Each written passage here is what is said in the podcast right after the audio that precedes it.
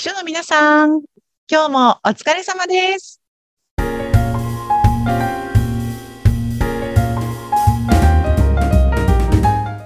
秘書の皆さん、こんにちは。秘書寮編集長、佐々木です。こんにちは、インタビュアーの山口智子です。えーさて、7月に入ったんですが、佐々木さん、前にもこの番組でご紹介した EP カレッジ、はい。エグゼクティブパートナーを育成していくカレッジなんですが、はい。実際具体的にどんなことを学べるま場なのか、ぜひまた詳しく教えてほしいなと思います。そうですね。うんあの、まあ、本当にさっき山口さんにおっしゃっていただいた通り、そのエグゼクティブパートナーっていうのになっていこうっていうことを、こう、多角的にいろんな面から、あの、支えていく場なんですけれども、まあ、あの、一番必要なのはやっぱり経営の知識だったりとか、経営者の目線、あの、自分の上司たちってどんな目線で会社とか組織のことを見ているんだろうっていうのがわからないままに仕事をしている人さんたちってすごく多いと思うんですよね。なので、ちょっとその目線を、あの、しっかりと自分の中にも入れていくみたいな作業が、あの、割と、うん、大きく占めるかなと思ってます。で、これね、どうやってやるかがね、もう本当にこれ私、最初の頃、私もよくわからなかったんですけど、はい。あの、私たちって学校っていうところに長く行ったじゃないですか、なんかね、小学生の時から。うんで、その時って、正解がある、答えがあるっていうことを徹底的に教育されていて、まあ、1たす1は2ですよとか、645年は何かの関心ですよみたいな。もうこれが正解ですっていうのを探してくださいっていう教育を受けてきたと思うんですけど、はい。経営とかお仕事って、あの、答えがないじゃないですか。なんかこれ山口さんもすごいね、あの、納得感があるないですね。答えがなさすぎて、もう迷いながら今ここまで来てます。そうそうそう。まあ、あのね、秘書のお仕事もその通りだと思うんですよね。あの、だから秘書利用が大事にしている考えも、秘書の仕事に正解はないっていうのをスローガンに掲げているんですが、もう経営こそまさにこう正解とか答えとかがないんですよね。で、じゃあ、どうするのかって、例えばじゃあ組織にいるといろんな問題が日々勃発すると思うんですよね。例えば社員が最近全然みんななんかちゃんと時間通りに来なくて遅刻をするようになったとか、うん社内でパワハラがとっても頻発していてみんなが疲弊しているとか、あとなんだろうな。まあ、売り上げが3ヶ月連続で落ちてしまったとか、いろんなこう社内で、えー考えなきゃいけないとか、えー対処しなきゃいけない問題って勃発してくると思うんですけれども、その時に、じゃあ遅刻者が多いね。じゃあどうしたらいいかな。うん、そうだ。来週から遅刻をした人には罰金を払ってもらおう、みたいな。うん。で、じゃあそれをやってみたところ、なんとみんながちゃんと時間通りに来るようになりました。ああ、よかったね。で、これで終わりにしていいんだっけ？みたいな。こ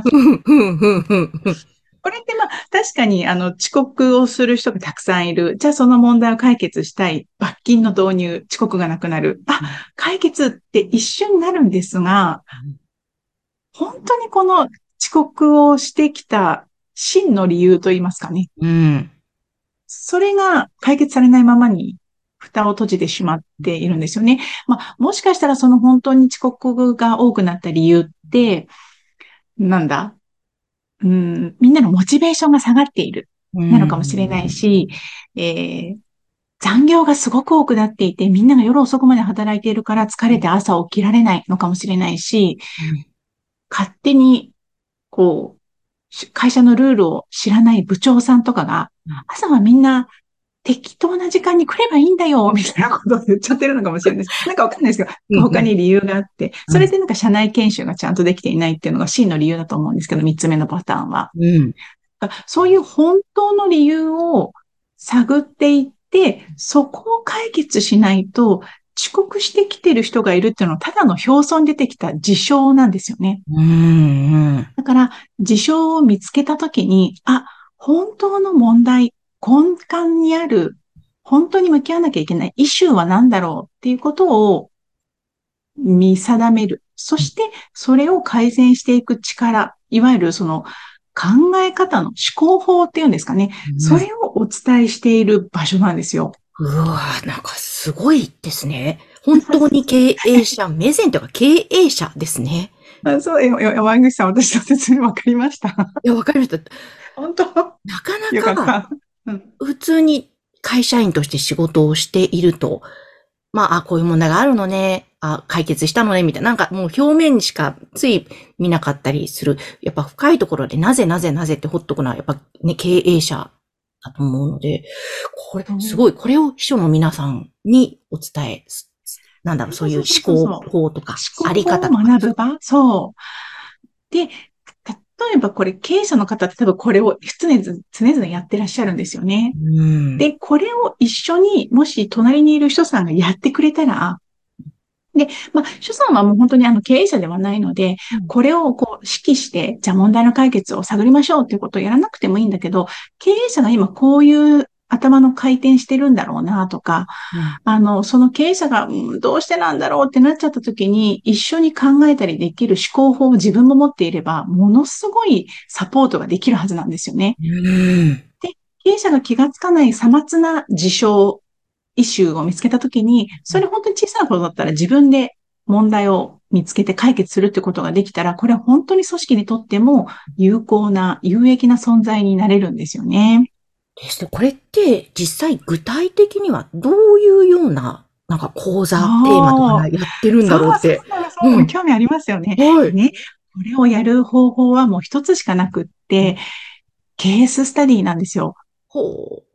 ある会社でこういう事象が起きました。これは一体何が問題だったのでしょうか？みたいなことを繰り返し繰り返し繰り返しやっていくことで、あの、ケーススタディって、あの、なんていうのかな。じゃあ、本当に一番効果的な勉強方法って自分で会社を経営することだと思うんですけれども、やっぱりね、その働きながら会社を経営するって難しいと思うので、そんな時に唯一経営の疑似体験ができるのがケーススタディを解いていくってことなんですよね。なので、ケーススタディをいっぱいやっていくことで、その思考法を自分の頭にインストールする感じです。ほう。え、ということは、その EP カレッジの授業でもケーススタディをどんどんどんどん皆さんに提示して、じゃあどうしますか？やってきます。そう。講座の中でみんなで話し合いながらこうなんじゃない、ああなんじゃない、いや、これもあるんじゃないかなってことを考えていくんですね。うん、で、ここで私はね、もう本当にあの受験バカみたいな感じだったので、うん、すぐに、先生それ結局答えは何なんですか？って聞いちゃうんですよ。え、結局じゃあさっきのね、え、じゃあなんかさっきの、じゃあ遅刻が多い会社だったら結局答えって何なんですか？どうしたらいいんですか？って私すぐ聞きたくなっちゃうんですけども、うん、これがやっぱりおかしい発想法、こう学校教育に染まった。ついね、そうなっちゃいますよ。そう、思っちゃうんですけど、佐々木さん、答えはないんですよって。だから答えを欲しがらないでくださいと。答えはありません。だけど、思考法はありますと。だからここでは思考法を身につけて、それを自分の頭にインストールした状態で、自分の会社、現場に戻ってくださいと。そしたらこの思考法はどこにでも使えるから、だから例えば遅刻をしてきた時には人事からこういうお触れを出すことみたいな、そういうツールを一個もらっただけだったら、自分の会社ってそんな大きな規模じゃないしとか、いや、うちの会社ちょっとそういう文化じゃないんだよな、みたいな感じで、使えない場合が多いんだけど、この思考法だったら、どんな組織でも、どんな文化でも使えるんですよね。なので、こう思考法を持っているっていうのは最強だと思うんですよ。え、これ、今先生がってさっきおっしゃってましたけども、はい。講師の方がいらっしゃるわけですか？そうなんです。そうなんです。で、やっぱ経営者の、もともと経営者の方にこれをお伝えしていた方なんですが、今回私が EP カレッジでその発想、その思考法をぜひ秘書さんたちにもインストールしてほしいと、一緒に学んでほしいということをお伝えしたら、じゃあちょっと今経営者向けで少し難しい難解なところがあるので、秘書さんたちにもあの楽しく学んでいただけるようにということで EP カレッジオリジナルに内容を作っていただいてます。なので、テキストの何ページを開いてくださいみたいな。で、ここからここまで暗記してくださいとか、うん、この本を次回までに3冊読んできてくださいねみたいなやり方は一切ないです。うんいろんなケースに対してみんなで考えるって考えることによって思考法を身につけるっていうような内容をやってます。すごい、もう本当にまさに実践、すぐ実践に活かせるっていうことそうそうそうそう。なので自分の会社でも、あれって、な、なんでしょうね。なんか最近、会社休んでる人多いなってなったら、これ事象なんですよね。あ、これなんかあるんだ、後ろにって言って探っていくっていう思考法を使って考えてみようっていうことができるようになると、あの、すごく組織を見る目も変わってきて面白くなるんじゃないかなと思います。広いですね。え、これ、期間としてはどのぐらいで、はい。あの、最初はですね、えっ、と、最初の3ヶ月から4ヶ月ぐらいは、そのケーススタディに行く前の本当に基本の組織ってどうなっているのかなとか、会社の戦略ってどうやって作られるのかみたいなちょっと基本の講座があるんですが、それが終わった後は、えーずっとケーススタディをやっていくような感じで、EP カレッジ全体としては半年間のカリキュラムになっています。すごい。そしてオンラインでね、学べるんですよね。そうです、そうです。なので、あの、今も全国から、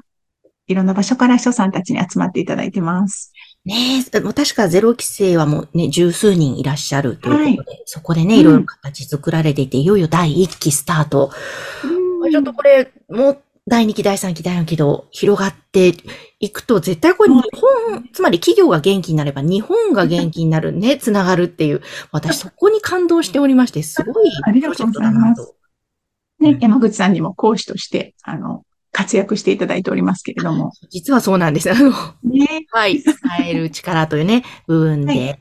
講師として参加しておりますので、ぜひ皆さん、あの、気になった方は、これ番組概要欄に EP カレッジのホームページ掲載しております。すっごく素敵なホームページですので、まずご覧ください。はい、ありがとうございます。皆さんの、あの、お問い合わせをお待ちしておりますお。待ちしてます。はい今日は佐々木さん、ありがとうございましたあ。りがとうございました。この番組は秘書さんのための花屋さん青山花壇の提供でお送りいたしました。